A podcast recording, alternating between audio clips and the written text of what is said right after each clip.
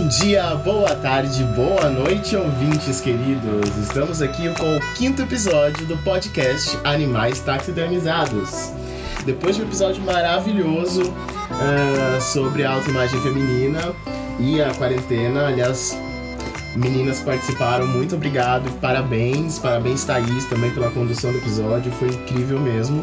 E hoje aqui a gente está para falar sobre uma pauta que é cara a todos nós participantes do podcast, que é a questão LGBT nesse mês de junho, que é o mês da parada, né, que acontece na, na maioria do, do, das cidades do mundo. E infelizmente, por causa da pandemia, esse ano a gente não teve a parada física, né? Mas em São Paulo, e a organização da Parada do Orgulho LGBT de São Paulo organizou uma parada virtual esse ano e convidou alguns influencers uh, digitais LGBT para serem os apresentadores do, dos números da parada. E rolou uma controvérsia no Twitter pela falta de presença de figuras históricas do, dos direitos e da militância LGBT. Diversos nomes foram deixados de fora, tendo só referência de, de pessoas muito jovens. E a drag queen Kaká de ela fez um vídeo no Twitter e a partir disso nós começamos a nos indagar onde foram esses nomes, porque esses nomes foram esquecidos. Então a gente vai pegar esse episódio para poder falar um pouquinho e prestar uma homenagem a diversas dessas personalidades que a gente acha que merece ser citada e foram deixadas de fora nessa parada. Hoje estou participando do nosso podcast, a gente vai ter a Thaís Guabiraba. Oi, Guabi, tudo bom? Oi, Eve, tudo bom? É, bem, eu sou a Thaís, é... tenho 27 anos, sou produtora cultural e historiadora da arte. E eu tô aqui para dizer para vocês que eu fiz um trabalho absurdo para reunir mulheres para participar desse nosso podcast Animais Taxidermizados. E hoje tô novamente aqui, só eu de mulher, representando todas as lésbicas, as bis, as héteros também, para a gente poder discutir aí um pouco sobre essa parada. Maravilhosa. E que representação ainda que estejamos aguardando pelas próximas participantes nos próximos episódios. A gente está também com o Fernando. Oi, Fê. Oi, meus amores. É... Sou Fernando, 33 anos de vida, 13 de viadagem, e é isso aí. Muito obrigado, Fê. Oi, Eros. Tudo bom com você? Oi, Everton. Aqui é Eros Sester. Sou antropólogo e antropófago, cantor e compositor do projeto musical Meros Erros, cronista, animador de velórios e bicha ateia, gaysista, convicta uh, e abortista, embora eu não. Eu... desde muito. desde muito tempo. E é nós que vou pro chão. Então tá bom, né? Uh, a gente tem o Jean hoje participando também. Oi, Jean. Olá, pessoal. O Jean por aqui, 26 aninhos. E durante essa semana pesquisando, o que eu posso falar é só sei que nada sei. Muito bem, profundo. Faltou a referência. Oi, Ibrahim, tudo bom? O Ibrahim vai participar com a gente hoje também. Oi, pessoal, sou Ibrahim, tenho 35 anos, sou formado em letras, escrevo uns contos aí. Ah, e tô aqui, cadê meu convite?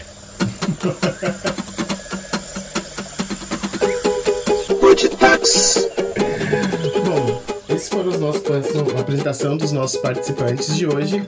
E eu queria começar aqui a gente falar um pouquinho. Eu falei do, né, sobre essa parada LGBT que foi feita de forma virtual.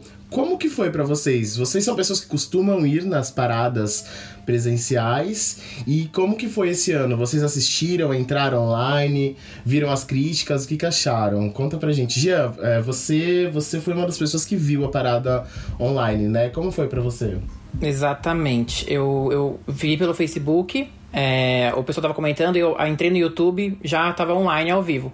E também um, ami um amigo meu, é, a Hello Bielo, ia participar. Eu também queria acompanhar por conta dela. Que é uma mulher é, bigênero trans. E aí, eu comecei a assistir e logo no início foi bem bonito, tal, teve aquela música Flutua que eu amo, cantada em cima de um, de um prédio com a bandeira atrás, foi lindo. Só que aí eu comecei a arrumar minha casa, eu tava só ouvindo a conversa e era tipo uma galera batendo um papo. E eu não sei, me lembrou inclusive um estilo meio que podcast, sabe?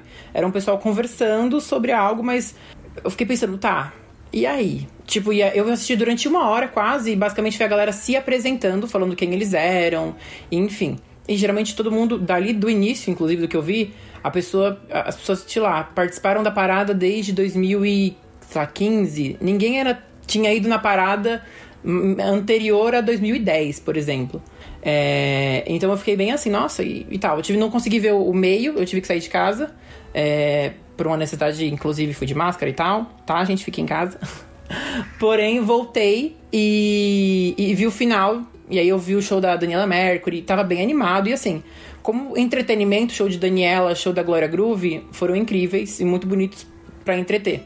Realmente, o que eu senti falta foi militância só que eu também vi gente, enfim, lendo comentários na internet, eu vi uma galera falando: Poxa, é, teve uma hora que só ficou a galera da lacração falando umas coisas, e enfim. E, e olha só, como teve gente reclamando que teve muita lacração, enquanto na minha visão faltou militância.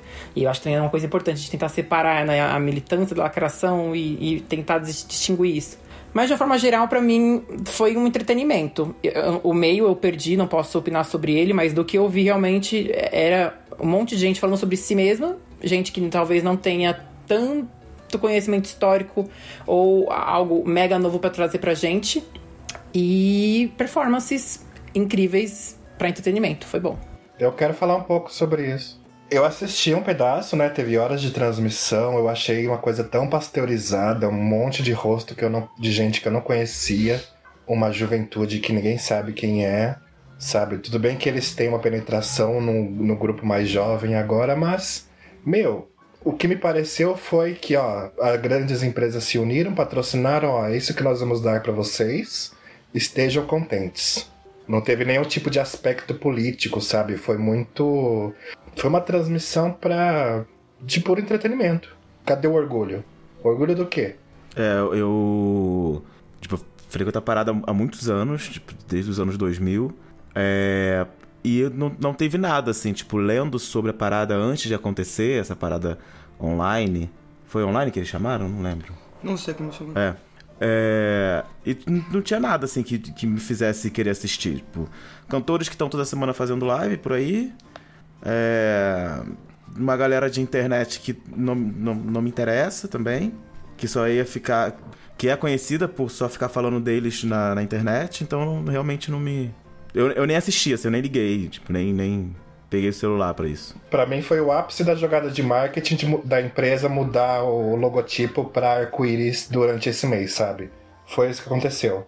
É, eu, não, eu não cheguei a assistir, é, eu, eu já frequentei a parada há muito tempo atrás, inclusive alguns anos atrás eu ia com o Eros, a gente sempre se esbarrava em algum momento, e nos últimos anos eu tenho participado da caminhada lésbica, assim, a parada não é um, um ambiente que eu me sinto confortável em participar, assim, eu, dando minha opinião pessoal, é, mas eu acredito que que ao fazer, ao você transformar um evento, né, é, num evento que tem uma, uma uma importância tão, tão histórica, mas também de movimento na cidade, né? Porque não é só a parada que acontece, existem diversas discussões, existem a, a caminhada lésbica, a feira.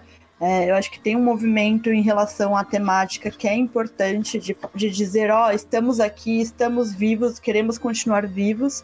E eu acho que quando você transforma num, num, num único evento online, você perde a carga, a potência de fazer isso. Porque quando você está fazendo uma ação online, é, inclusive é, que está sendo transmitida no YouTube, você, eu acho que é de se pensar o que, que fica de marca histórica, né?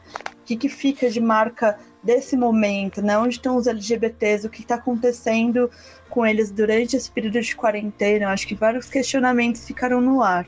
E ainda mais é, se você considera que poderia, é, o recurso da parada remota poderia ser um recurso utilizado justamente para é, repol, repolitizar a parada. Então, há muitos anos a parada ela sofre uma espécie de crítica, que é uma crítica que não se resolve, que é da cooptação do mercado e da parada e, e da, da, conversão da parada numa festa. Óbvio, é um, é um, é um movimento que reúne milhares, na verdade milhões de pessoas nas ruas. É, com, certamente é, é, é, um dos grandes eventos no Brasil, é um dos grandes eventos da comunidade LGBT no mundo inteiro. Então, independentemente dele ter a, a cara de um de um protesto ou de uma festa, né, ele traz visibilidade para a questão LGBT, ele também movimenta o mercado, movimenta a cidade, muda a paisagem urbana, então, né, enfim, mas há muitos anos a parada ela, ela é criticada por um certo discurso que aponta com que ela não é legitimamente política, e efetivamente quando eu vou à, marcha trans, e principalmente a caminhada lésbica, que é mais antiga que a marcha trans,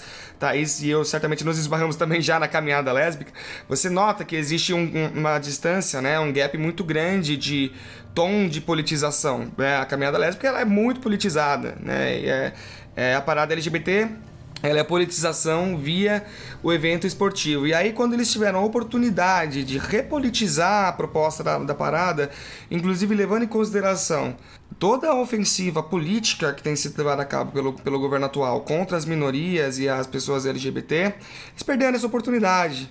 Né? Então, é, é, claro, eles devem ter pegado um ou outro youtuber que é famoso por ser mais politizado. sei que o Spartacus, por exemplo, estava lá e etc. Embora o discurso dele tenha sido criticado. Tanto que o último fato é... político da parada tem muitos anos, né? Foi aquele caso daquela trans que Sim. representava Jesus. Isso tem o quê? Cinco anos já, quase? E nada mais acontece. Ela está totalmente esvaziada de, de, de, de, de vocação política.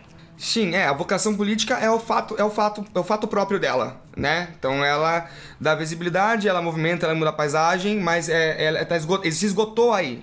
Isso é muito pouco. E isso é muito pouco, inclusive nos momentos que gente, no, no, momento político contemporâneo que a gente está vivendo. Então realmente é uma grande perda de oportunidade e é é, é, é, uma despolitização. É uma despolitização das mais tristes, né? Porque deixou de, de assumir como tradição justamente é, é, dar holofotes e visibilidade para aqueles e para aquelas que tiveram desde a da, da década de 70 é, dando a cara a tapa. Né? Então é realmente. Mas assim, eu falo do ponto de vista de uma pessoa que não assistiu, tá?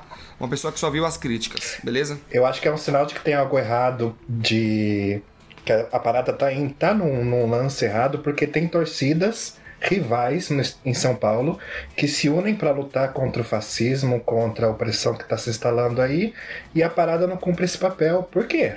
Sabe? Uhum. É, tem razão, tem razão. Uhum. Ainda sobre a, sobre a parada, é, eu estava vendo algumas, algumas polêmicas e sobre algumas pessoas serem convidadas ou não. E inclusive hoje eu vi um, um vídeo da, da Silvete falando que falaram que ela foi convidada e aí ela tava desmentindo falando que não foi. Então também tá rolando pós-parada alguma ainda, algumas picuinhas que estão estão vindo à tona agora. O drama, né? Fofoca ataques. Bom, mas como a gente decidiu, dado a todas essas críticas que realmente são válidas, é, a gente decidiu então é, falar no nosso episódio de algumas referências da, da militância LGBT na história do Brasil. E eu vou começar, eu vou falar de um jornal chamado Lampião da Esquina, que muita gente não conhece e eu achei praticamente pessoalmente eu achei um absurdo esse jornal não ser mais conhecido. É, ele é um jornal que foi ele é um jornal que foi feito de, setembro, de 1978 a 1981, nos anos da, ainda estávamos sob a ditadura no Brasil. E, mas foi na época conhecida como uma abertura política, né?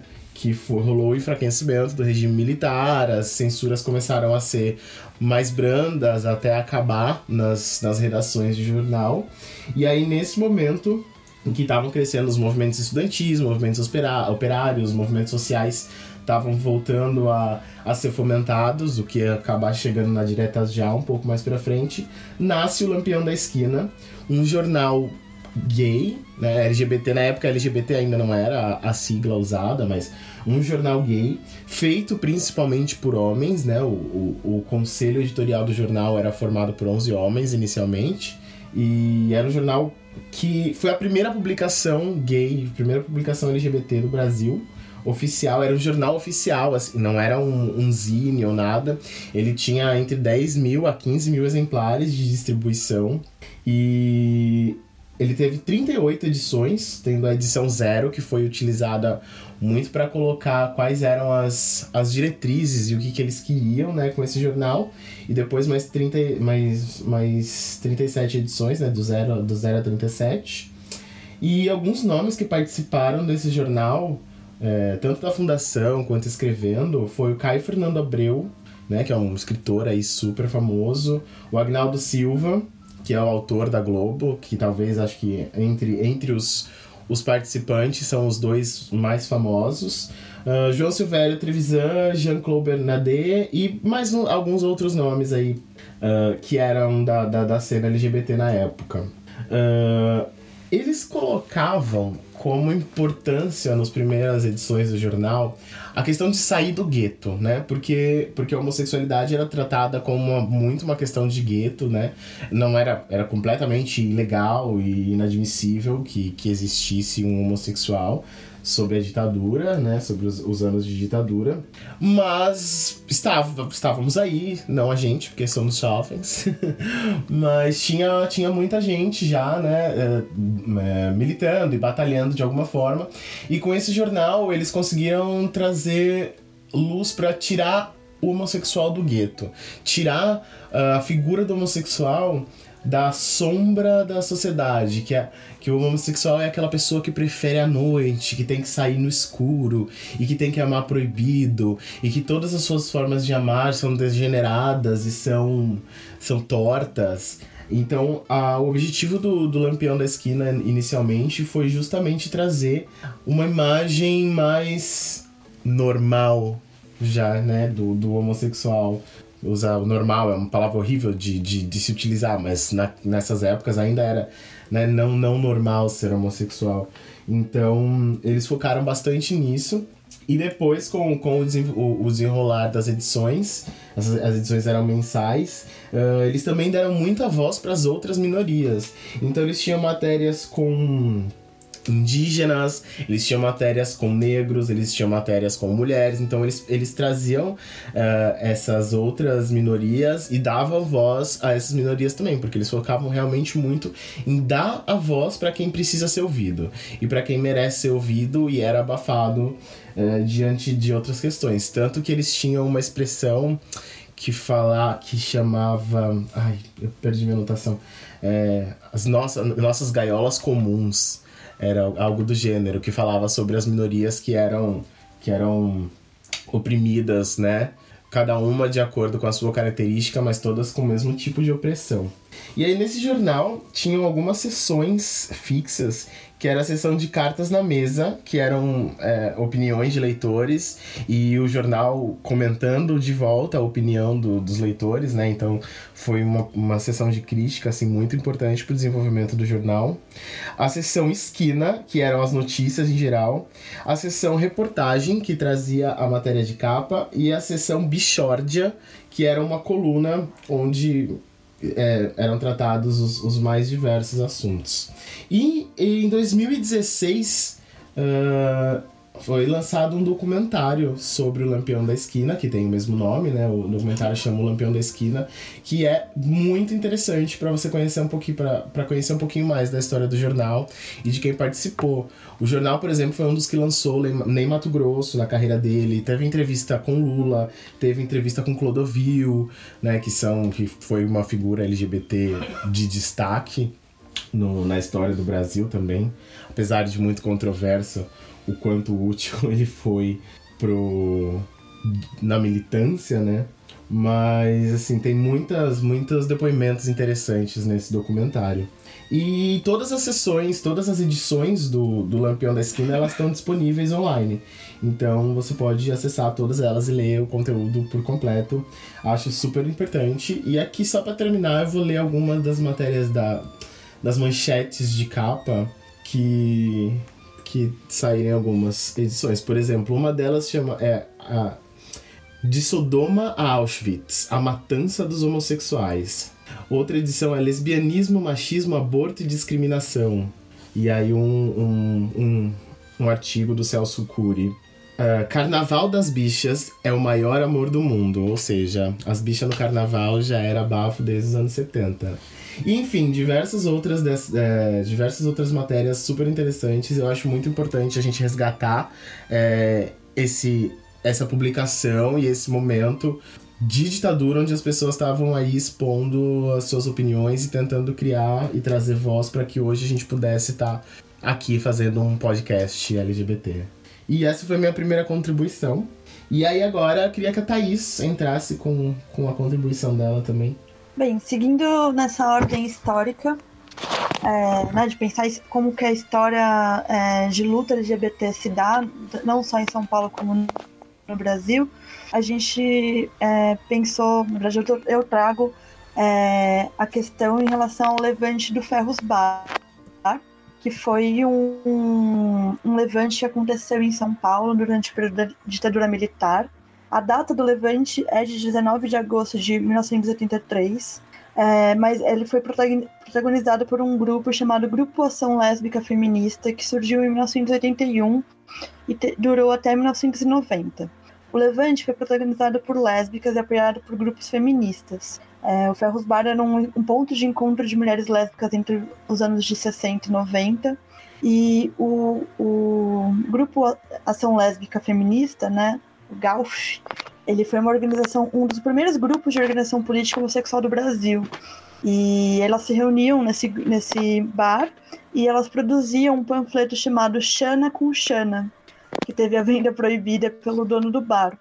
E essa, essa proibição, né, essa censura que aconteceu em relação a esse conteúdo que era produzido pelo grupo, é, foi o, o motim para dar esse basta. Elas se reuniram, é, com, onde ela, né, nesse dia, no dia 19 de agosto de 83, e elas leram um manifesto contra toda a repressão é, e pelos direitos das mulheres lésbicas. Essa, essa, esse ato ele reuniu algumas personalidades políticas na época, como Eduardo Suplicy e diversos grupos feministas também que né, se, se, uniram à causa para poder é, dar, ter essa posição política em relação a essa censura que estava acontecendo.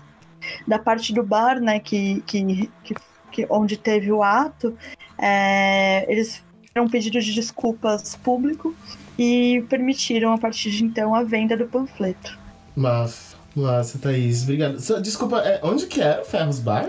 Ele ah. fica ali na, na, Ele ficava ali na. na rua. Martinho Prado, ali onde tem a Praça Roosevelt com a Martins Fontes e Augusta. Ah, tá. Aquela esquina lá que tem aqui. É, ali, ali é Martinho Prado que dá pra uma, uma ponte.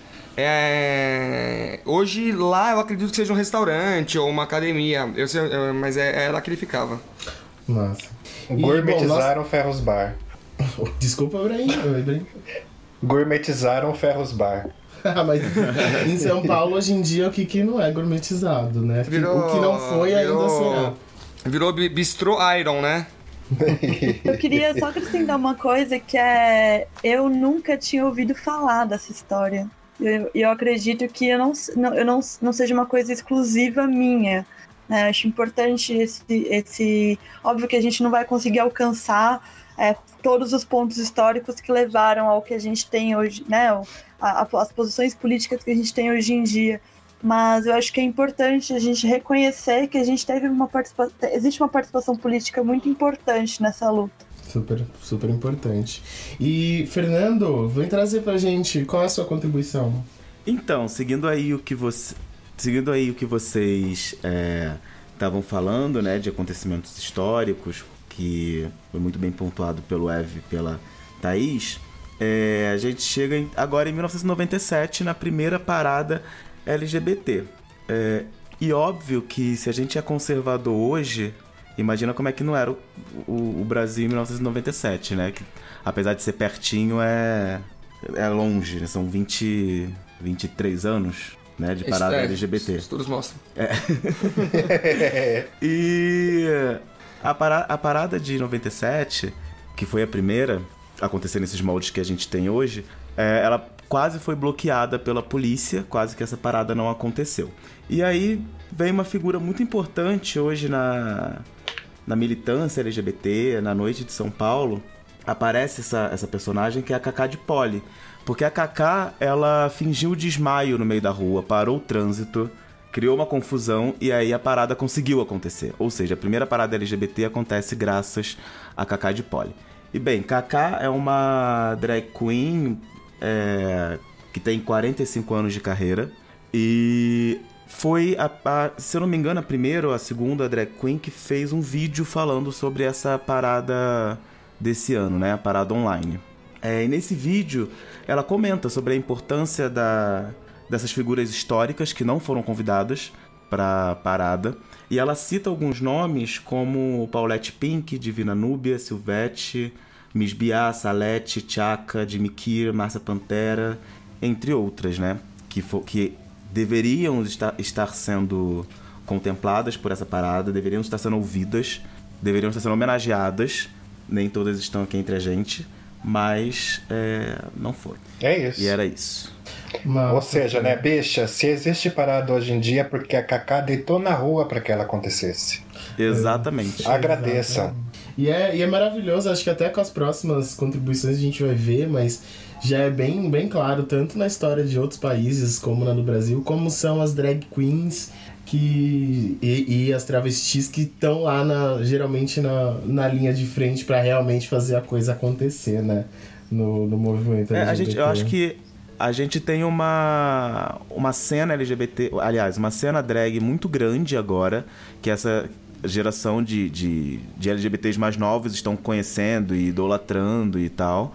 É, mas eles não conhecem quem são essas pessoas que começaram isso, quem são as pessoas que estavam lá atrás, É, o- que levaram porrada da ditadura, que não conseguiam trabalhar, que tinham que fazer, é, fazer um show na noite por, por valores muito baixos, porque não era algo que hoje é super valorizado, mas não era.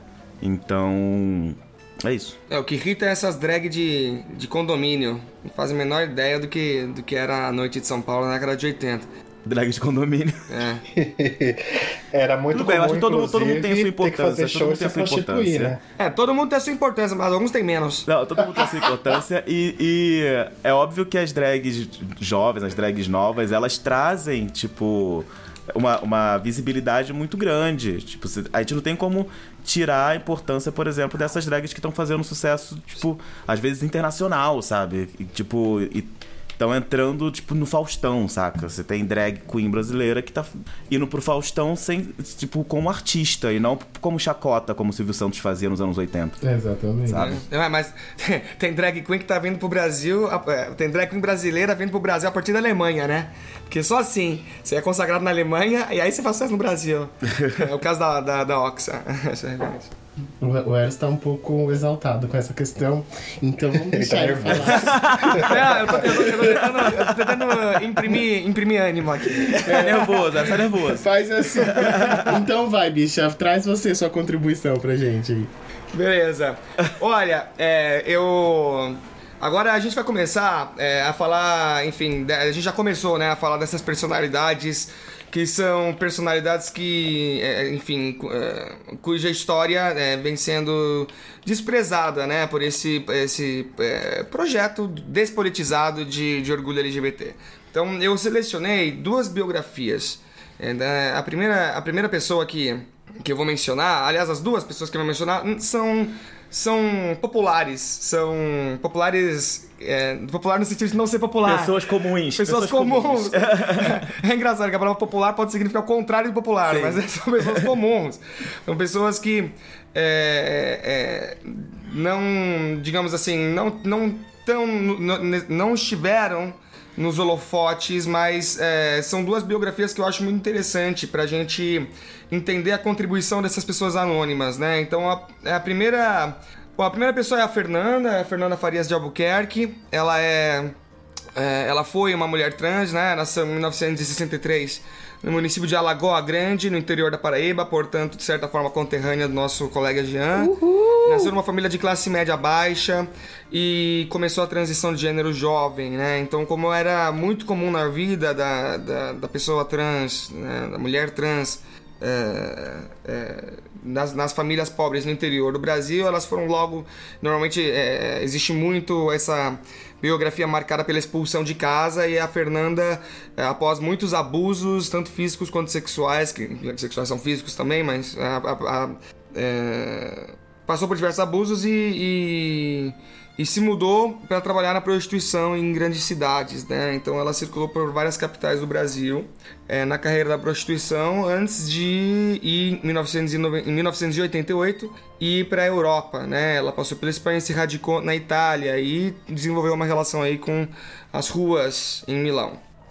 Passa que ela começou a, a, a, se envolver com, enfim, com drogas, né, com heroína e com contravenção, né? Então ela é, assassina uma ou assassina uma, uma, uma, prostituta ou uma cafetina, alguma coisa assim, e vai parar na prisão em 1990, é, o que é o lugar onde ela ela é, tem ciência de que ela tinha contra, contraído o vírus do, do HIV, do HIV, né? Do HIV AIDS. E o vizinho de cela dela era da, da, né, o vizinho homem cis de cela dela, né, que ela estava no limite da sessão das, das mulheres trans, era esse pastor de ovelhas, esse camponês chamado Giovanni, Giovanni Tamponi, que era um um, um, pastor de ovelhas que, enfim, um certo dia roubou banco. Nossa, gente. é, quem nunca, né? As ovelhas foi lá, vou roubar um banco. É. E o, o, Giovanni Tamponi, por sua vez, ele era vizinho de cela do Maurizio Janelli, que é um brigadista nas das Brigadas Vermelhas, ou seja, ele era de uma, de uma é, guerrilha de esquerda, né? Que praticava sequestros e, enfim. Isso era na é, Itália? Isso na Itália. Tá. Isso.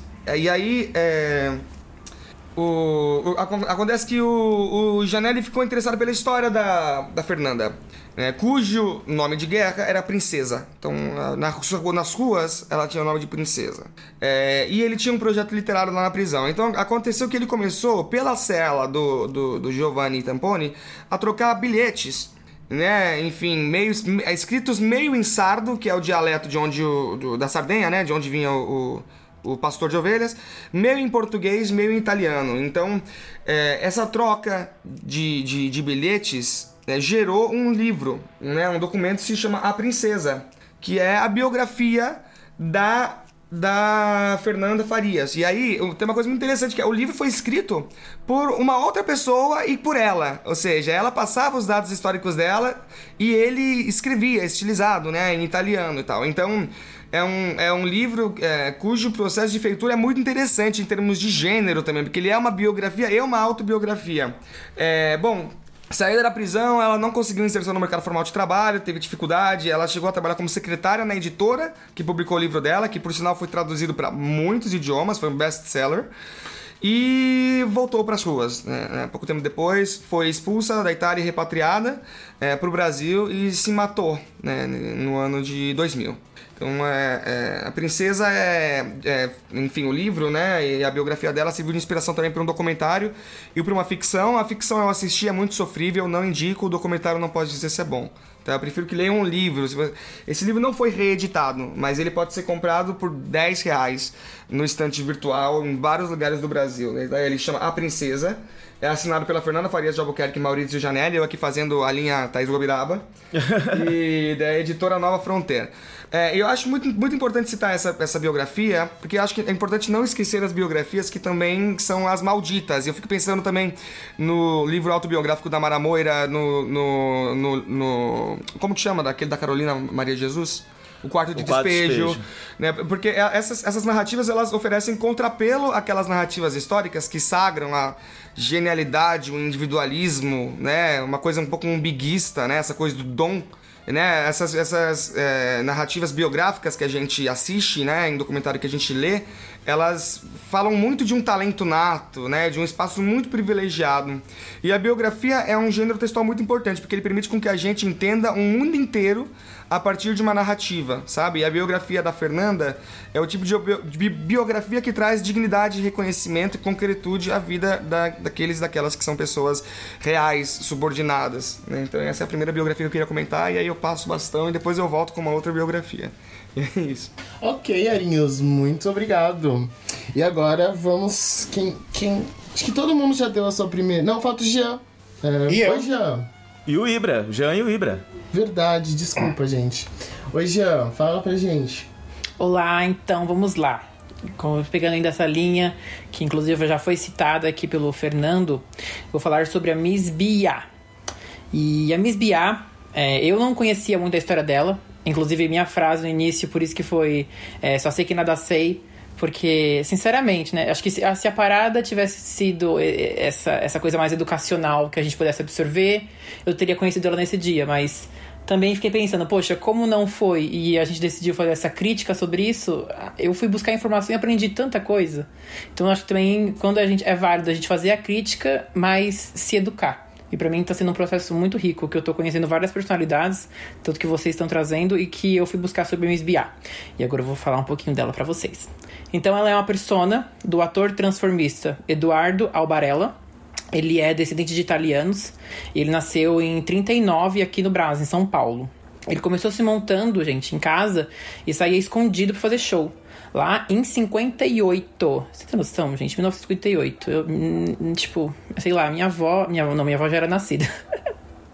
É, e aí, isso ainda, ele, ele trabalhava como office boy, o Eduardo, durante o dia, e à noite ele se montava e trazia à tona a Miss Bia. E essa vontade de, de produzir começou lá ainda também lá atrás, quando ele visitou o cabaré Avenida, que ficava na Avenida Major Sertório. E aí, depois que ele visitou esse cabaré, falou: Nossa, eu quero isso. Tipo, ele viu alguns shows, ele falou: Quero estar naquele palco. E então começou a, a fazer, a se montar durante a noite. Enquanto ainda Eduardo, né, ele sempre se definiu como uma pessoa muito tímida. Inclusive, a família dele só descobriu os trabalhos que ele fazia durante a noite, tipo, décadas depois, que ele já tinha iniciado já. Não foi algo desde o início, assim, poxa, veio a fama. É, e as performances também sempre ficaram no privado, porque ele também sempre teve trabalhos diurnos, digamos assim, clássicos, né? Não era uma pessoa que é, necessariamente vivia 100% do tempo da arte. Então, tem um trabalho artístico à noite, mas também tinha outros trabalhos diurnos. E o seu primeiro trabalho foi na boate La Vie en Rose, na Major Sertório. E ela lembra como as proibições da época, né, porque era bem antigamente isso, se aplicavam. E aí, por exemplo, ela não podia sair montada na rua, como Miss Bia.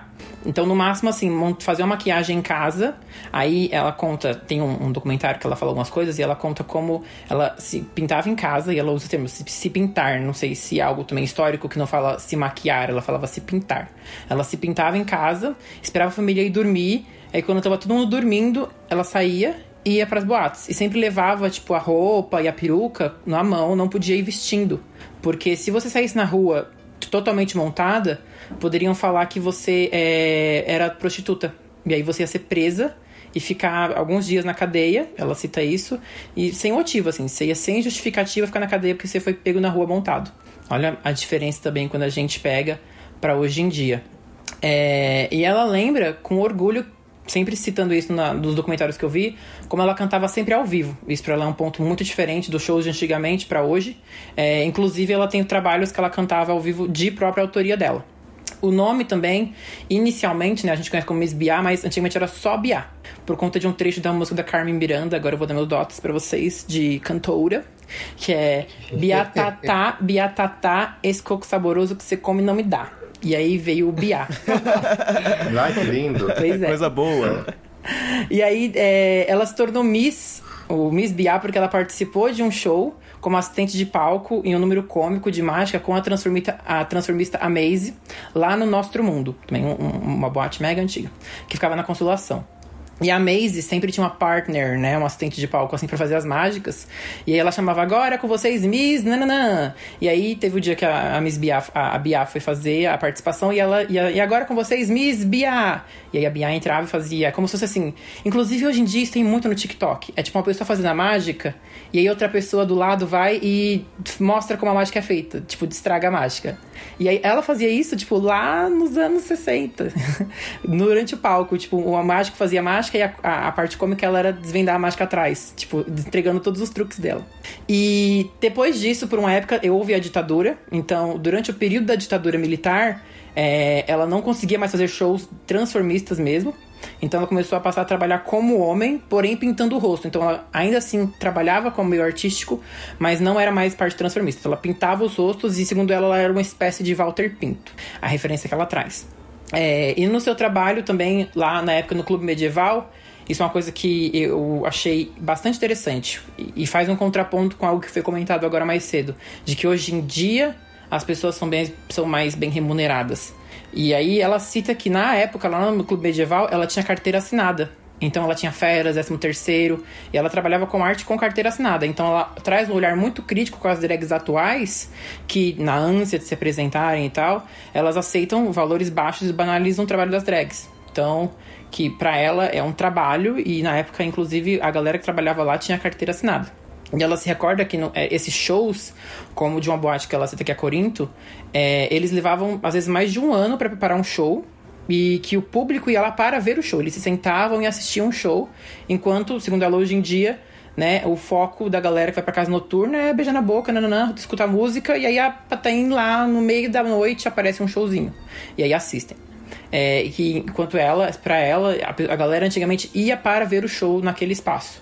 Não era algo acaso que ocorria de você assistir o show. Você ia com esse objetivo. Eu também não sei, né, se é por isso também que hoje talvez não seja tão valorizado. Se é um problema do público ou se é um problema das casas. Não sei se vocês têm alguma opinião sobre isso. Eu acho que é, realmente as casas elas faziam é, um show, né? Elas montavam um show. Então você ia às vezes pro, pro, pro Corinto e pro Medieval para ver um show. É, e hoje em dia não. Hoje em dia você vai pra boate e dentro da boate existe uma apresentação. É, o que é diferente. São, são formas diferentes de você fazer um, um, um show, né? Uma apresentação. É, eu acho que no, em São Paulo a gente tem a Blue Space, que ainda se mantém um pouco nos moldes, principalmente da matinê de domingo deles. Que é, tipo, é um dia para você ir, não é um dia pra você ir dançar, ficar muito louco e sair beijando na boca. É um dia de show de drag queen, de apresentação, que não é só, tipo, uma não é aquela coisa do lip sync da drag dançando uma música da moda e acabou e volta a música pra boate. Não, tipo, lá para, o show com a drag quase um stand-up, né? O microfone na mão, assim. Então ainda tem isso, mas tá cada dia menos realmente, né? Da, a, a, a cultura queria... drag tá, tá se transformando em outra coisa, né? Queria aproveitar. Jean, é, posso pegar um gancho aqui no que você falou? Pode. Eu ainda tenho mais para falar sobre ela, só que só fazer esse parênteses, mas pode falar. Tá, só para fazer um gancho aqui que da, você falou da, da boate Corinto e da medieval, que eram boates que eram de uma, de uma mulher que foi muito importante também pro, pro nosso, pra nossa história LGBT, que é a Elisa Mascaro. É, a Elisa, ela foi uma. Ela era uma mulher heterossexual, até onde se sabe, né? E ela tinha várias boates LGBTs, inclusive essas duas, e ela, ela tinha essa política de contratar os artistas LGBTs com carteira assinada para fazer os shows e tal. Então ela também é essa pessoa que é muito importante nos anos 70 e 80. É, ela dava, dava, dava casa, ela defendia os LGBTs da, da ditadura, da polícia. Então, só para lembrar também dessa pessoa. É, ela era muito perfeccionista, eles tinham que chegar muito antes para ensaiar, passar a última uhum. vez. Era obrigatório estar alimentado, ela dava janta antes do show. Isso. E ela foi fundamental.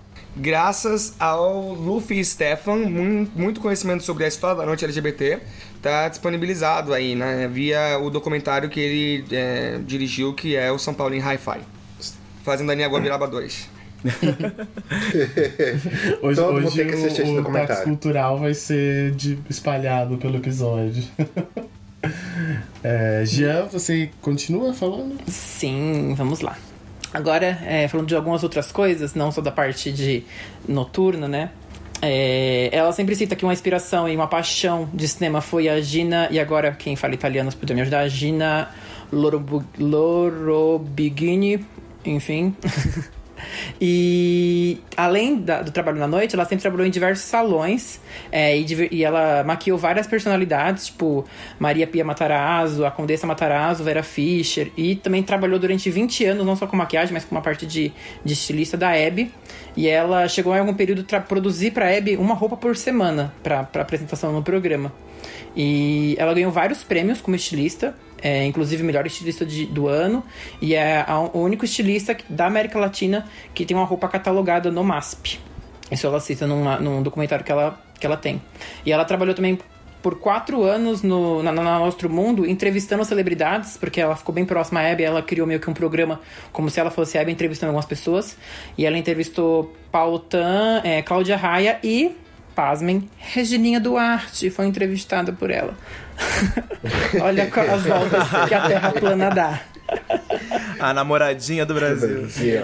É, um dado. pois é.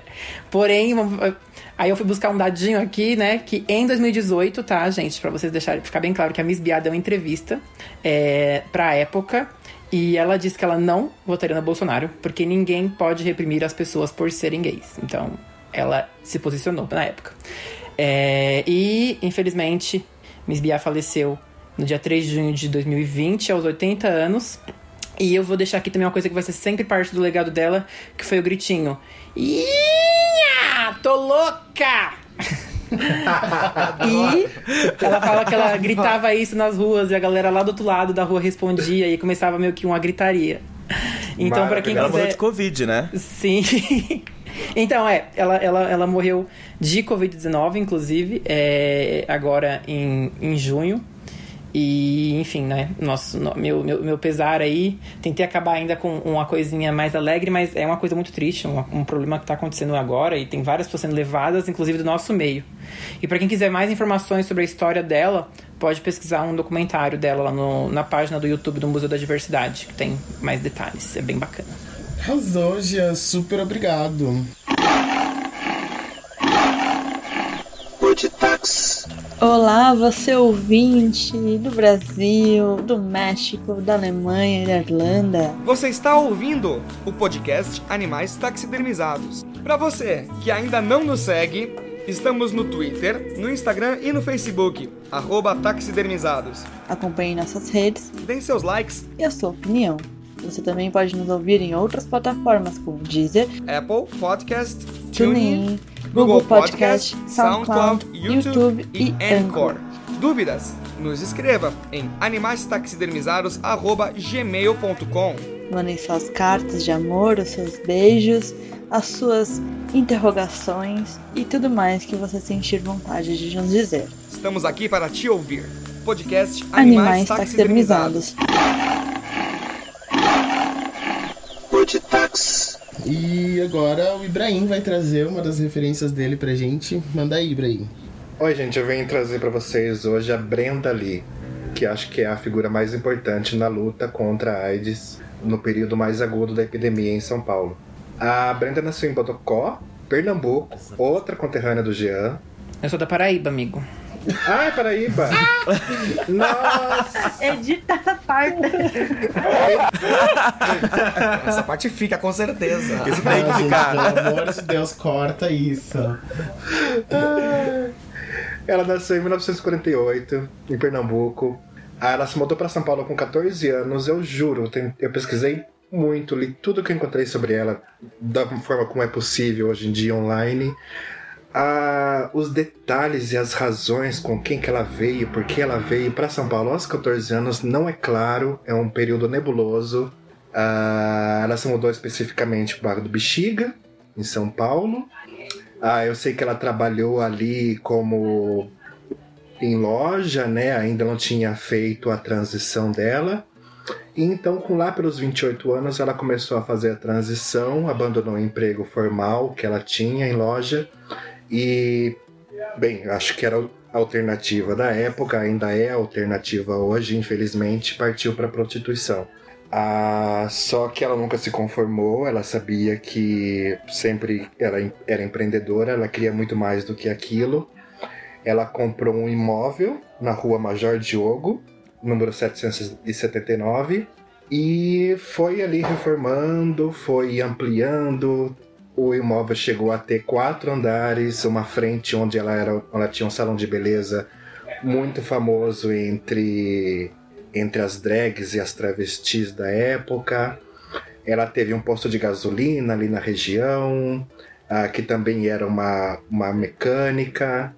E ela começou a receber pessoas, né? Como ela tinha uma posição financeira, financeira melhor no grupo dela naquela época, ali por volta de 1984, 1986, ela começou a receber pessoas que por, começaram a ficar doentes, seja por AIDS ou por outras enfermidades, ou que eram expulsas de casa pela, por, por simplesmente ser LGBT.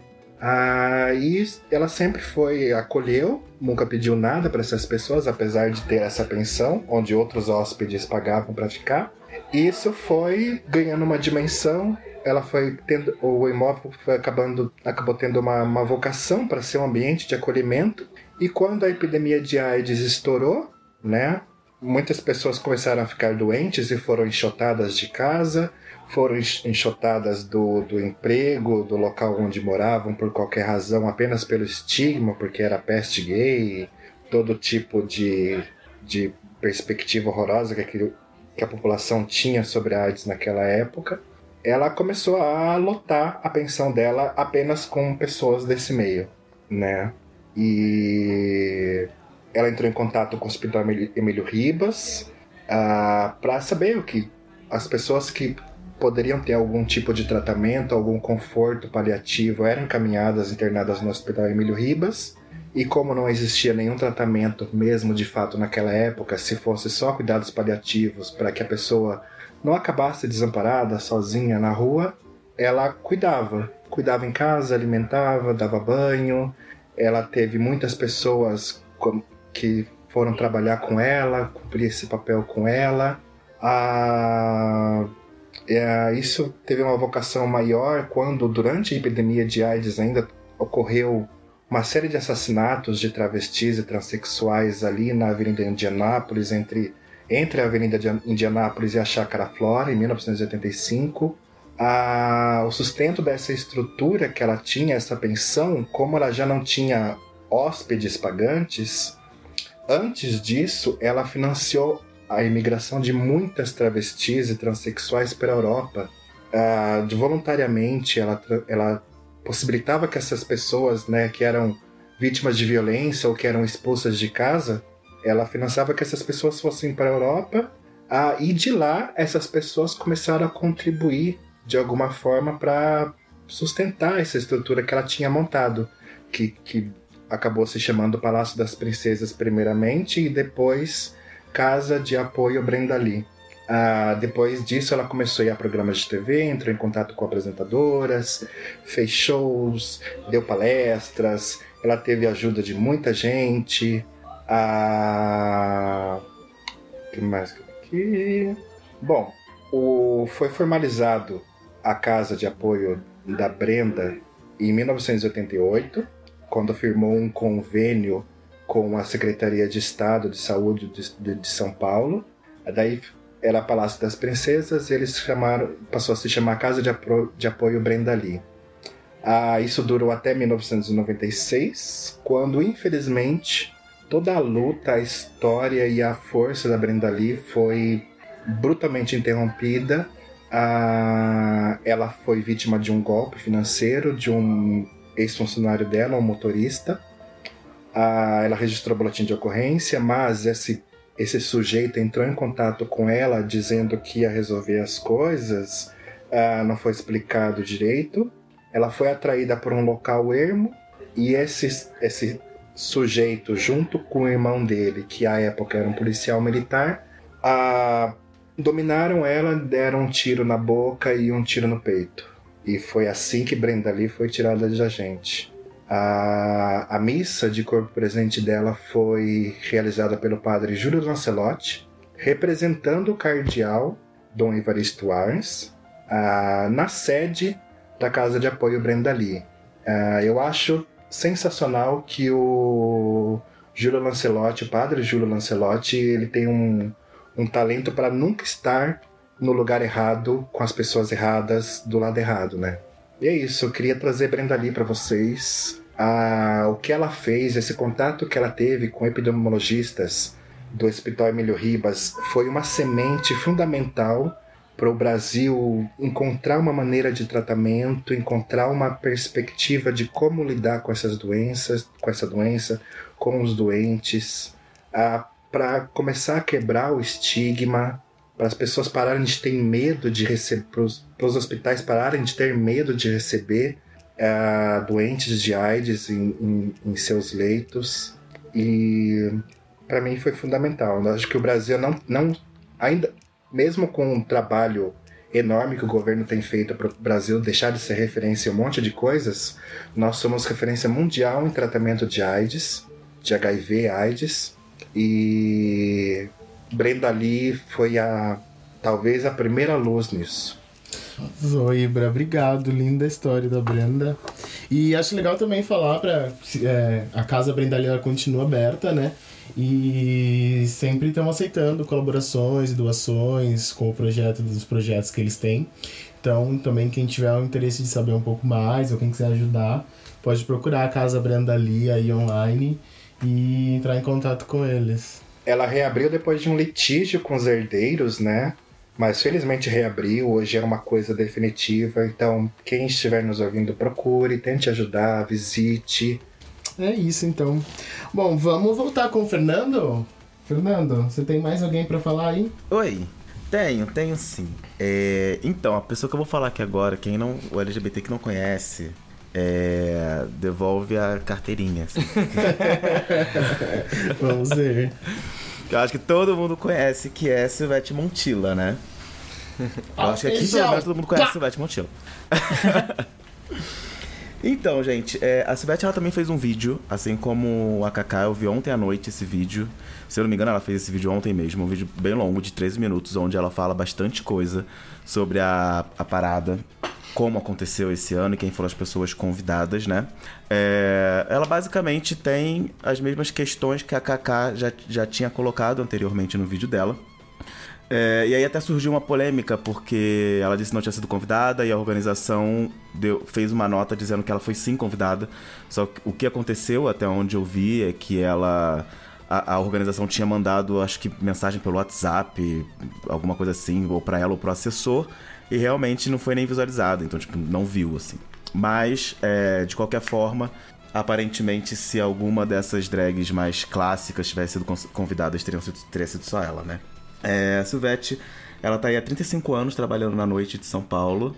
Aliás, no Brasil inteiro, né? Ela é bastante famosa. A Silvete faz teatro, TV, cinema, canta, dança, sapateia, faz um tudo e é considerada a drag mais engraçada do país. E é quem já viu o show de Silvete, ou quem já conversou com Silvete pessoalmente, sabe que ela é realmente é, muito engraçada.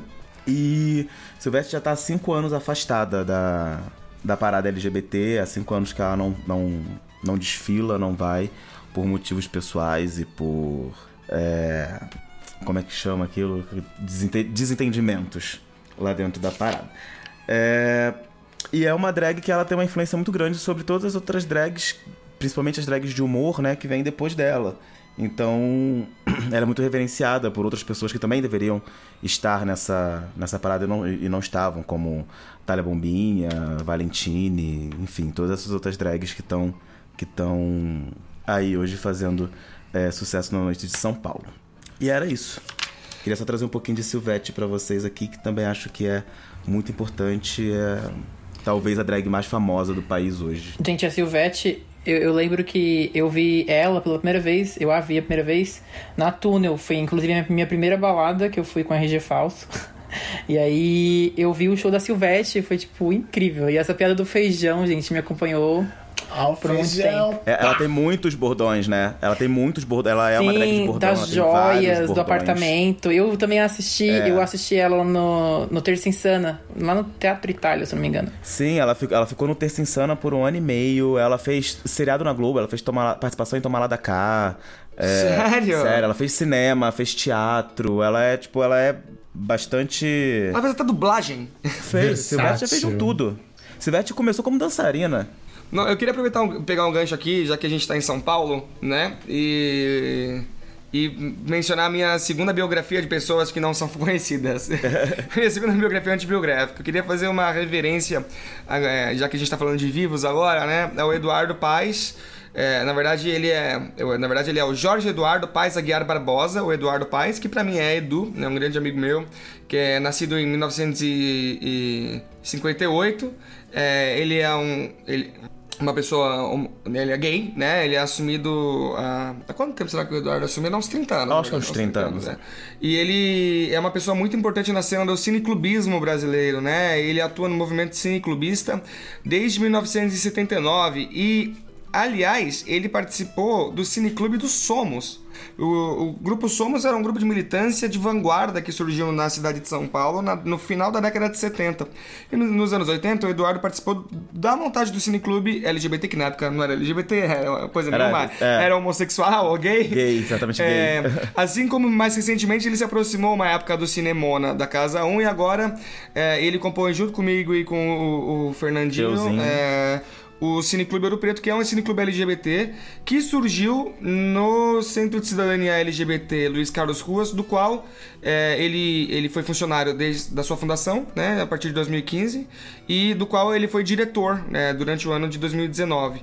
Né, é, então, tá aí a história de uma pessoa que, enfim, está envolvida com o movimento cultural, com o movimento cineclubista e também com com a causa LGBT, principalmente institucionalmente, né? Então, é, acho que é importante evocar não só as pessoas que estão no entretenimento, mas as pessoas que também têm aquela importância, que, que, que dão... É, que oferecem os tijolos, né? Que tornam suporte, Que né? tornam suporte, né? É, é, da, da força cultural, da força LGBT na cidade de São Paulo. E é também... É, ele faz parte de uma geração que passou por grandes traumas, né? Então ele passou pela, pela epidemia do HIV AIDS, né? Que foi uma, uma epidemia que dizimou muitas das pessoas LGBT na década de 80 e 90. É, e ele recentemente perdeu uma amiga, né? A Miss Bia. Seja, Exatamente. ele tá passando também pela, por um segundo momento em que agora é, o problema da epidemia não tem a ver diretamente com a sexualidade, mas com a velhice. Mas tá aí firme e forte trabalhando e é uma, é uma figura de referência que não tá nos holofotes, mas que merece ser lembrada. Arrasou. É, Thaís, você vai trazer mais alguém pra gente? Sim, eu queria apresentar a, a Cassandra Rios que é uma escritora, ela, ela, tem, ela é referência como a primeira escritora no país a escrever romances eróticos voltados ao universo homossexual feminino. Ela é um pseudônimo da escritora Odete Pérez Rios, é uma escritora que nasceu em São Paulo, de ascendência espanhola. É, nas temáticas né, da sua escrita, ela falou sobre ficção, sobre mistério, mas principalmente sobre a questão da homossexualidade feminina. É, ela foi perseguida durante a ditadura militar, ela teve muitas obras censuradas. E a criação do pseudônimo Cassandra Rios foi uma referência na mitologia grega é, de, de, dessa pessoa, da pessoa que profetizou a guerra de Troia. Então ela utiliza esse pseudônimo para fazer a publicação desses livros é, de temática LGBT. Ela publicou seu primeiro livro em 1948, aos 16 anos, de título A Volúpero Pecado, e contava uma história de amor entre duas adolescentes. É, ela teve muitas obras censuradas na década de 70, ela foi muito perseguida durante a ditadura militar e ela foi à falência em 1976 foi o ano em que ela teve 14 obras censuradas em período de seis meses. É, a questão da censura é, atrapalhou muito a, a, sua carreira, assim, mas isso não impede que a gente tenha acesso ao, a, às mais de 50 obras que ela publicou. Então ela tem uma carreira é, de, de, muito. Uma, uma, grande carreira, né? Ela publicou muitos livros. É, ela chegou na década de 70, no ano de 1970, a sua escritura brasileira vender mais de um milhão de exemplares, superando autores como Jorge Amado, como Clarice Lispector. E isso é de grande importância, assim, para a gente comentar.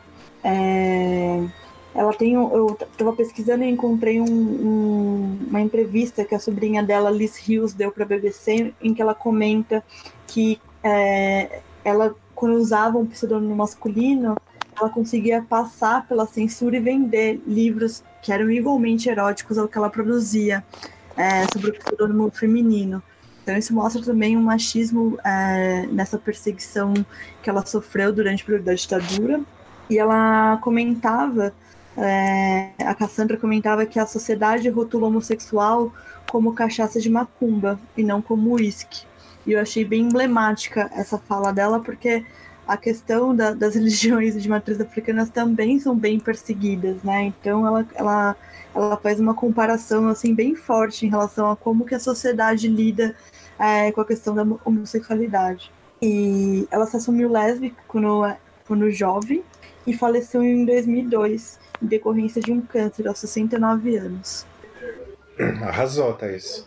Eu não conhecia. Fiquei feliz de que você tenha trazido aproveitar isso. a ponte, né? Que a gente está falando de literatura e a gente está falando também é, de, de censura, do quanto que é aceita ou não a publicação né, de, sobre a questão de LGBT, ainda mais quando a gente está falando do universo da, do LGBT feminino, das lésbicas e bissexuais.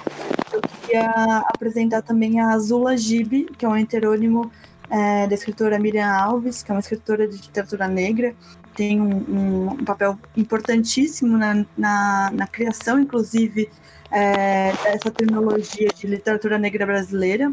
E ela escrevia, ela, é, esse, esse heterônimo da Zula foi criado é, principalmente para publicação de uma literatura erótica. Né? Eu tenho uma convivência muito pessoal com a Miriam Alves, sou fã e admiro muito ela e gostaria de, de trazer assim é, essa questão também da, da, necessidade de se criar pseudônimos ou heterônimos para publicação de, de livros que tratam da questão LGBT, que tratam da, da, da, da vivência lésbica e, enfim, trazer um pouco dessa realidade, né?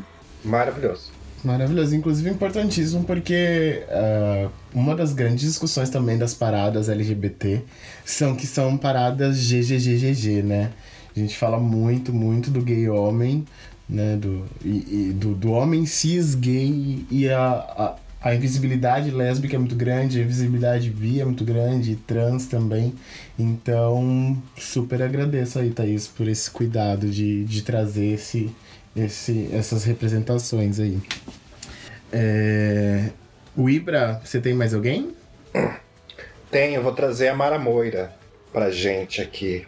Bom, a Mara Moira é campineira, aqui, nasceu aqui do meu lado. Ela é escritora, hoje em dia ela é professora, né? Por já ser doutora, ela defendeu um doutorado a, em teoria literária pela Unicamp. Ela foi a primeira doutora da Unicamp, trans, e provavelmente é a quinta ou sexta doutora trans de todo o Brasil. Ela fala sobre James Joyce.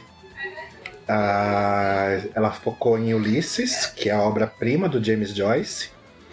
Um, o que eu acho curioso, porque o Ulisses ele é um livro sobre pessoas inadequadas, né? E a Amara começou essa tese antes da transição dela. Ela fez a transição relativamente tarde. Ela não tinha consciência dessa, dessa pessoa dentro dela. E ela começou a transição com 29 anos, numa viagem para São Paulo. Ah, enquanto produzia essa tese, enquanto era doutoranda. E.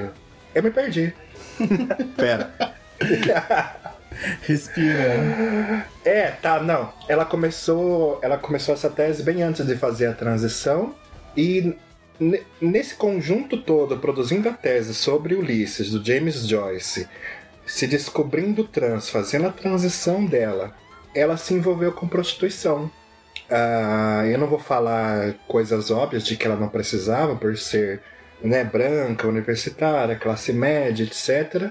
Ela foi se interessou por prostituição por um trabalho sociológico e ela fala muito, eu vi isso de forma transversal nas entrevistas que ela, que ela concedeu até agora, é que ela entrou em contato com a prostituição porque, além da pesquisa sociológica que ela estava produzindo, do interesse que ela tinha por aquelas pessoas, naquela, naquele contexto, ah, os homens, naquele momento de encantamento em que paga para realizar o desejo com uma, uma trans, ela sentia que o corpo dela era real, era possível, era um corpo possível, era um corpo desejável. Coisa que ela não tinha durante essa transição no ambiente acadêmico. Ela, não, ela sentia o corpo dela inadequado ainda.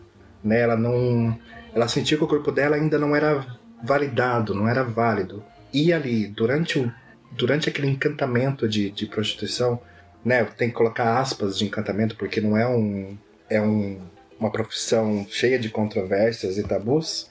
Ela sentia, ela se sentia desejável, ela se realizava ali como corpo, como pessoa possível na prostituição. E eu acho curioso ela ter escolhido Ulisses ah, bem antes de fazer a transição dela, porque Ulisses fala disso, né? De pessoas que são inadequadas, de pessoas que acabam indo para marginalidade que percorrem toda a margem de, de Dublin naquele momento para tentarem encontrar um sentido para si, um, um sentido de si diante da sociedade. Eu acho que o maior tema de Ulisses é a inadequação do ser. E a Mara produziu uma tese sobre isso, ela pensou em abandonar, mas ela politicamente ela acreditou que era muito importante ser a primeira trans doutora da Unicamp, a preencher a, a, a primeira dezena de doutoras trans no Brasil. Ah, hoje em dia ela é militante pela descriminalização da prostituição, pelo contato que ela teve, ela produziu muito conteúdo, ela tem um blog sensacional sobre isso. Ela escreveu um livro ah, que eu recomendo muito, é E Se Eu Fosse Puta. Da, a partir dessa vivência que ela teve, de todo esse contato que ela teve, essa pesquisa que ela fez naquele ambiente, ah, ela luta por medidas que ofereçam melhores condições de trabalho para as prostitutas, de remuneração, de mobilidade sexual das prostitutas, porque hoje em dia ela acredita que o Estado, a religião, a sociedade se aproveita de que há um tabu para garantir que aquelas pessoas não possam ter mobilidade sexual quando atingem aquele aquele estado, né? Ela acaba travesti, tem que ter, tem que se resignar a a violência, o pior tipo de ambiente de trabalho, a trabalhar em locais perigosos, a trabalhar na ilegalidade, correndo o risco de ser presa a qualquer momento, correndo o risco de se sofrer alguma violência não pode denunciar porque, né, você estava exercendo uma atividade ilegal e ela luta por isso, né? Ela arrumou algumas tretas aí com as feministas que acham que a prostituição uh, não é exatamente esse lugar, que deve ser descriminalizado, deve ser combatido, enfim. Tem um texto pequeno aqui da Mari, não sei se vocês gostariam que eu lesse, que acho que resume a militância dela, o trabalho dela nesse tempo. Posso ler? É. Todas as. Vou ler aqui rapidinho. Todas as profissões parece que teriam com o que contribuir na luta pela transformação social. Todas, exceto a prostituição. Curioso, não? Para boa parte dos movimentos, seja esse esquerda que não nos quer nas fileiras de trabalhadores, seja, seja esse feminismo que não crê possível sermos feministas, a gente lutar por melhores condições de trabalho significa forçosamente lutar por outro tipo de trabalho, Tão firme é a crença de que o que fazemos é nocivo e só estamos lá por falta de escolha. A pessoa advoga por contribuir, a professora. Não, peraí.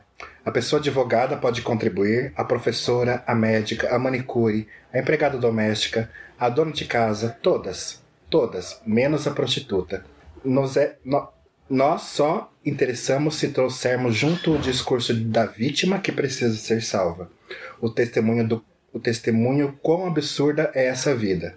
Trabalhar com sexo, segundo essa ótica, é irremediavelmente perigoso, e isso talvez decorra de entenderem o sexo como um perigo em si, coisa para ser feita só entre pessoas íntimas, com parcimônia e finalidade muito clara, nunca para ganhar dinheiro, nunca porque dá dinheiro, nunca por você ser boa no que faz. Eis um saber que não pode ser valorizado, a única profissão que não tem o direito de lutar por melhores condições de trabalho.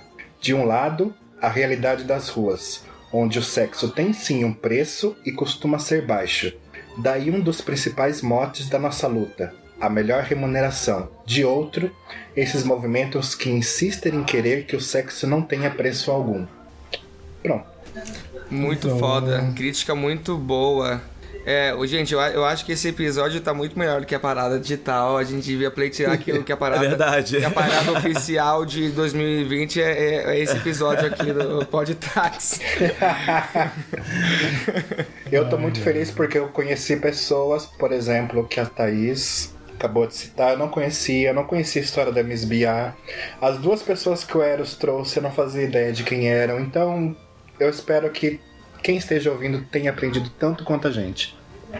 Isso aí, gente. Bom, eu vou só dar aqui minha última contribuição pra gente fechar. Né, as, as personalidades que a gente uh, escolheu para fazer a nossa homenagem aqui. E para mim, essa, essa pessoa que eu vou falar agora, ela foi uma referência porque eu talvez seja a bicha mais famosa da TV brasileira que é conhecidíssima pelo seu bordão que diz Epa! Bicha não! O Everton ele fica, ele fica responsável por fazer todos os bordões de hoje. A sonoplastia. Pois então, eu vou falar sobre Jorge Lafon barra Vera Verão. E para começar, acho que já é muito importante pontuar que Vera Verão é um personagem, né? Jorge Lafon é muito e principalmente famoso por causa da Vera Verão.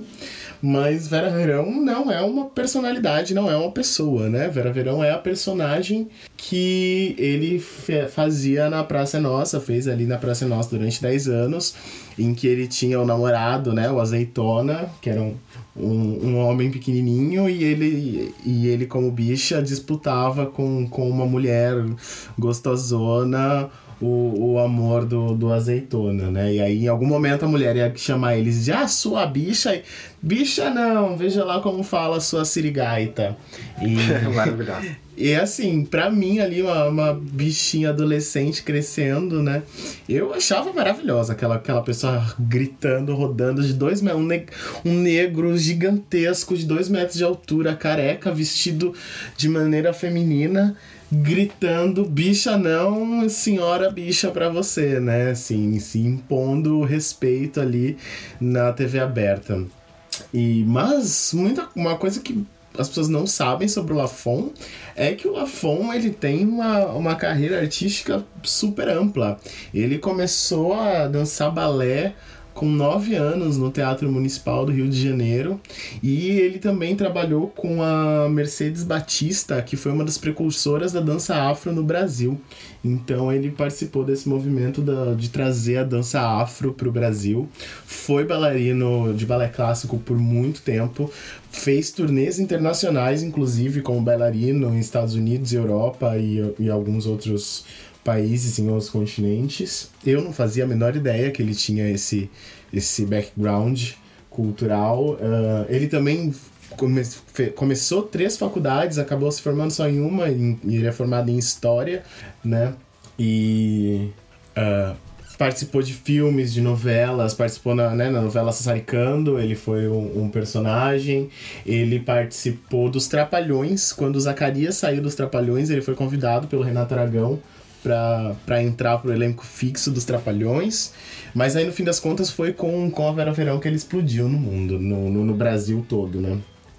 É, ele foi um do. É, foi convidado pelo Ministério da Saúde também no, durante um período para ser é, spokesperson, né, para ser a voz da, da campanha contra doenças sexualmente transmissíveis. E rolou muita crítica, principalmente do grupo gay da Bahia, do grupo gay negro da Bahia, é, que é um grupo de militância muito forte, né, muito, muito presente muito presente, por ele ser a Vera Verão e a Vera Verão ser esse personagem super estereotipado da bicha uh, barraqueira, né? E super feminina. Porque ali no, no personagem você não percebe se é exatamente é, é uma travesti, é uma drag queen, é um homem afeminado. Vera Verão não tem, né? Um, nada de definição de gênero, né? Assim, muito clara, porque não dá para você definir o que que ela é. E esses grupos militantes acharam que era que não era legal ter uma, uma pessoa assim com, com essa imagem caricata do personagem para ser utilizada numa campanha de prevenção de doenças sexualmente transmissíveis, o que eu acho não necessariamente uma verdade, acho uma bobagem, porque tinha alcance, né? Apesar de Vera Verão ter sido usado como xingamento uh, quando queriam xingar de bicha, pelo menos comigo foi, Tipo, ai, ah, sua Vera Verão, sai daqui. Ou essa brincadeira, a, brincadeira da, do jargão dela sempre, né? Mas é, eu, acho, eu acho muito importante a Vera Verão ter estado na televisão, porque eu me vi ali na Vera Verão, inclusive eu só descobri que eu me via na Vera Verão agora, durante essa pesquisa. Eu nunca tinha pensado nisso, enquanto confortável eu me sentia vendo a Vera Verão. E aí, o Lafon ele conta também que para ele se, ele se aceitou, se, se, se enxergou como gay desde os seis anos de idade, então ele já tinha muito bem essa ideia desde muito pequeno, mas o a, a pessoa que foi referência para ele e para a família dele, especialmente com relação à aceitação, ele fala que foi o Clodovil porque o Clodovil tinha os seus programas da tarde, a família toda assistia, e aí o Clodovil era essa referência da família dele de que gay não é bagunça, né? Que travesti não é bagunça, gay não é bagunça, que é possível, né? Enfim, que, que não é um problema ser gay. Então a gente vai aí, uma, né, uma, uma pessoa influenciando a outra, influenciando a outra. E é isso que eu acho muito bonito aí de, de todas essas pessoas, as personalidades que a gente trouxe e as pessoas que a gente vai pesquisando e o quão importante é saber do passado, né? Como não teve nessa parada. É a gente saber do passado, entender do passado, entender como chegamos aqui, como aconteceu, por que, que não podia, por que, que hoje pode, por que, que hoje é assim, por que a gente usa determinadas palavras, por que, que lugares existem, sabe? Então, é, eu quero agradecer muito vocês pelas pesquisas que estavam incríveis, por trazer aí todos esses uh, temas, gente. Parabéns eu queria fazer gente. só um ganchinho é... pequeno sobre a Vera Verão.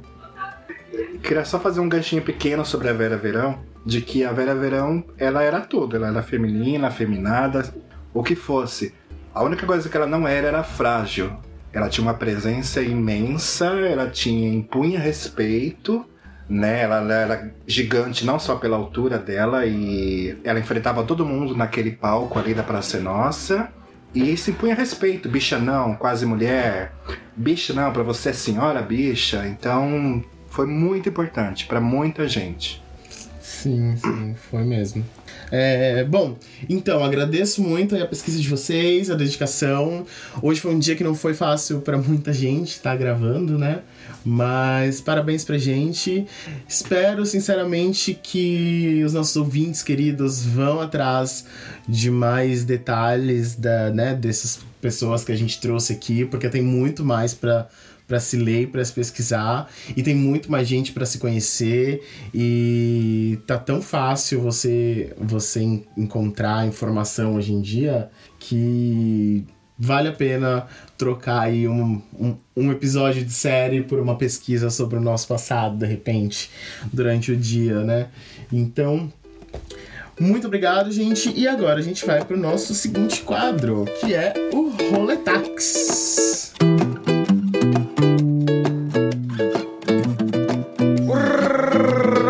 Roletax, o Roletax é, LGBT de hoje, a roleta taxidermizada de hoje. Parece, parece que a pessoa mudou de canal, né? Tipo assim, tava o, o Ev falando, tipo assim, de repente o Eros... Hoje não foi um dia muito, muito fácil para todos gravar. E vamos para o Roletax!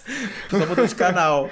É, então, é, para quem nunca ouviu, ouviu o, o Taxidermizados, é assim: é um quadro, é, a gente vai escolher três palavras no gerador de palavras taxidermizado e a gente vai ter uma conversa muito edificante a partir dessa experiência. Então, é, todos e todas e todes preparadas? Muito bem, que bom. As palavras são operações levedura e cinto. Operações levedura e cinto. Eu não sei o que é levedura. Levedura é um negócio que usa para fazer cerveja. É um tipo um. um levedura. É um fungo. É um tipo de fungo. É um fungo, tipo um fermento. A Thaís produz cerveja em casa, então ela também. sabe.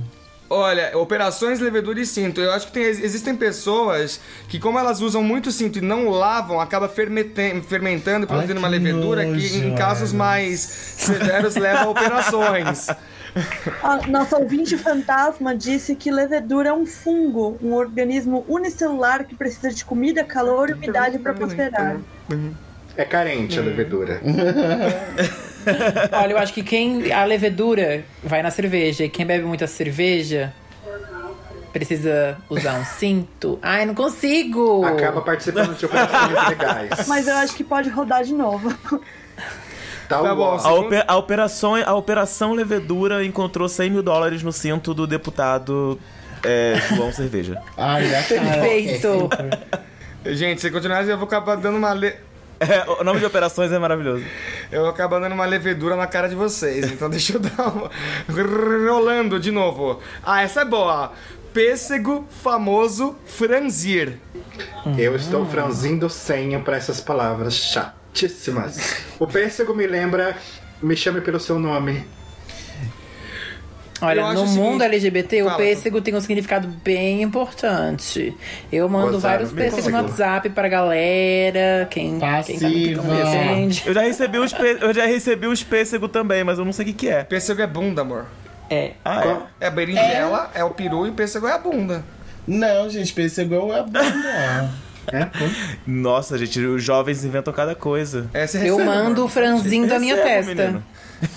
Aliás, Eu tem recebo. Me lembra aquele menino com nome de queijo? do- Chalamet? Chalamet? Timothy Chalamet. Timothy Chalamet. Chimbalaye. Isso. Não, eu acho o seguinte, a gente tem um amigo que é, que é famoso, que é o Jean, que tá aqui. O Jean, ele é famoso, certo? E Pelo ele quê? tem uma pele, assim, de pêssego, até franzir, as- até franzir a testa. Aí você vê que não é É tão pêssego poeta, assim. esse homem é poeta. Ai, eu Querida, acho, eu faço skincare, tá? Minha eu pele nasce assim péssimo- porque eu mereci. péssimo- Eu acho péssimo gente famosa, gente famosa que passa por você na boate, faz a pêssega, a franze a testa e sai andando, nem te dá oi. Você já teve. Amém! Perfeito, perfeito. Ô, Jean, Encerramos aqui e podemos ir pro próximo quadro. Jean, você já franziu bom. o pêssego? E agora Chegou vai boy pro assim, nosso... você franziu o pêssego? Vamos pro. Jesus. Pro próximo. Vamos pro nosso próximo quadro com a Guabi, com a Thaís, é, que é o Táxi Tudum. Cultural. Tax Bora, cultural. Lá, lá, lá, lá, lá, lá. Desculpa.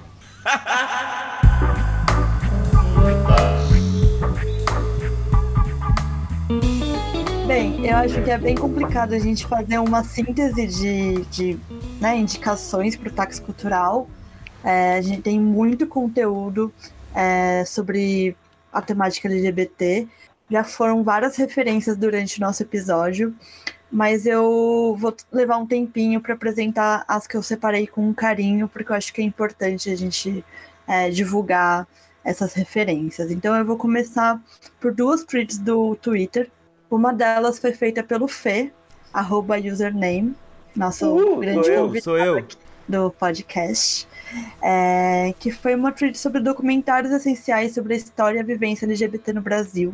E as tweets que eu estou citando aqui no Táxi Cultural, elas vão estar compartilhadas no arroba taxidermizados do nosso Twitter. Então, se vocês não conseguirem anotar, é, vão lá no nosso Twitter para ver. A outra tweet é da arroba AMV Exemplar, de Abeline Reserva, que são 50 li- filmes lésbicos e bissexuais. Lá ela colocou todos os links, então quem tem interesse em assistir é só procurar lá no Twitter. É, na parte de literatura, gostaria de citar o artigo, é, um artigo produzido em 2014, a gente pode pensar faz um tempo, mas acho que tem um compilado muito importante é, sobre escritores de, é, da literatura brasileira é, sobre a temática LGBT, que é Breve Queer List da Literatura Brasileira Contemporânea, é, publicado no site Pós-Fácil. É, vou citar aqui novamente o filme São Paulo em Hi-Fi, que trata de várias questões é, da luta LGBT no Brasil. É, queria também chamar um pouco de atenção para alguns espaços culturais, é, especificamente de São Paulo, porque eu acho que é nossa vivência, mas é, tem também um de Brasília. Mas começando por São Paulo, eu queria falar do Centro Cultural da Diversidade, que foi aberto aqui na cidade de São Paulo. É, foi aberto recentemente, então é um lugar ainda é, pouco conhecido. Ele está dentro de um espaço de um teatro, um antigo teatro aqui em São Paulo e na região do Itaim Bibi. É, a gente tem o Museu da Diversidade Sexual, é, que é do estado de São Paulo, que fica ali no metrô República. A Casa 1, que tem um, um papel importantíssimo é, em questão da, de apoio, de suporte, de recebimento de pessoas LGBT. É, a Rede Lilith, que atualmente está sem espaço, né, por conta da questão da pandemia, elas não conseguiram manter o espaço, mas a rede continua ativa na internet. É uma rede é, formada por mulheres lésbicas e tinha um espaço de acolhimento também, de atividades voltadas para o público LGBT. E de Brasília eu queria é, citar o Instituto Cultura, Arte e Memória LGBT+, é um instituto que tá bem importante também, eles têm bastante conteúdo online e ele, pelo, que eu, pelo, pelo que eu pesquisei, eles estão criando um espaço físico em, em Brasília também é, para dialogar sobre a temática. Então é importante pensar nesses espaços de, de ocupação, né, esses espaços que estão tratando da temática. É, eu queria trazer uma referência que é o Drag Contest, um evento que existe já há 14 anos no Brasil. Ele surgiu antes do RuPaul Drag Race. É, e surgiu na periferia de São Paulo, no espaço do Centro Cultural da Juventude, Ruth Cardoso. E é um evento que acontece sempre em junho. Eu não, não achei nada, nenhuma referência sobre como seria se acontecesse agora em 2020, né? Por conta da pandemia, diversos eventos foram cancelados, mas acho que vale a pena pesquisar um pouco e ver alguns vídeos que tem publicado é, na página do CCJ sobre esse evento importantíssimo. E eu trabalhei em, do, em duas edições e foi maravilhoso. Assim. É, na parte da arte, eu queria indicar um, um artista chamado Félix Gonzalez Torres, que trata muito da questão é, do, do, relacionamento gay que ele teve, da perda, da, da questão da, do vírus, da, do HIV. Acho que ele tem, ele consegue expressar na sua arte é, diversas questões do, do, do, do, sentimento do corpo, da ausência da presença e de, do, do ser gay na sociedade. E por último, mas não menos importante, eu vou indicar a música do nosso queridinho Eros, Meros Erros vai lançar um, uma nova música chamada Pelo Direito de Matar. E acho que a gente tem que estar tá ligado e ouvindo esse grande artista. É isso. Encerro por aqui o Táxi Cultural. E essas referências vão estar em breve no nosso Twitter, nas nossas redes sociais.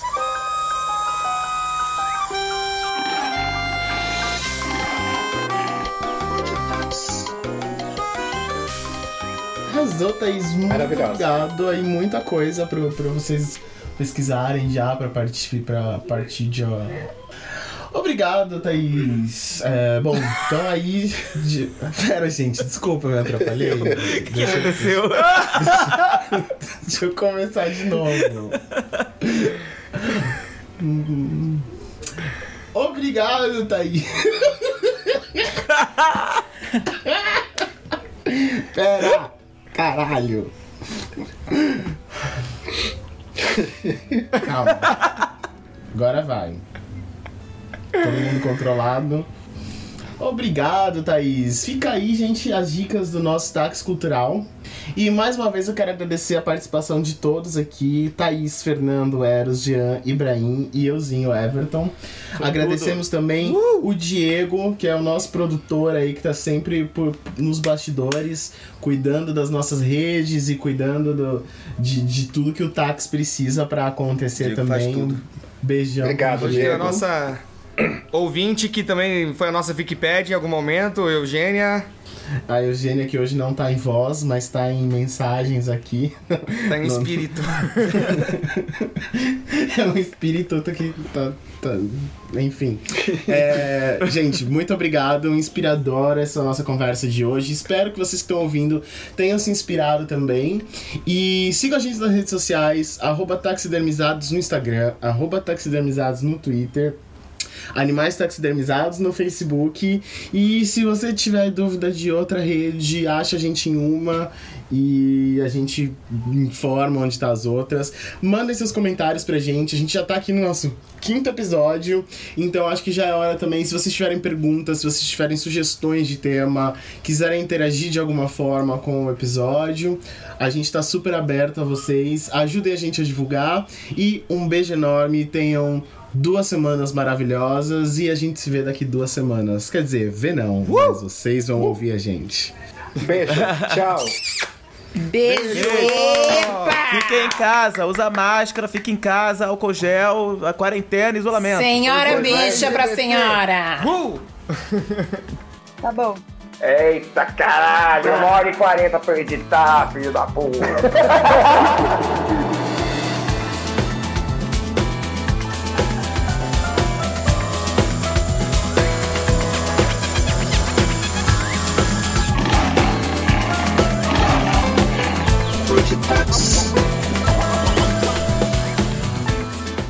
Antes de encerrar mais um episódio, eu gostaria de acrescentar que essa foi uma pequena, uma singela homenagem que escolhemos fazer aqui no podcast Animais Modernizados às grandes personalidades, ativistas e pessoas de extrema importância para a história LGBT no Brasil. É, Óbvio que não conseguiríamos falar de todas as pessoas que fizeram parte dessa história, por isso elencamos aquelas que acreditamos terem tido papéis é, de extrema importância.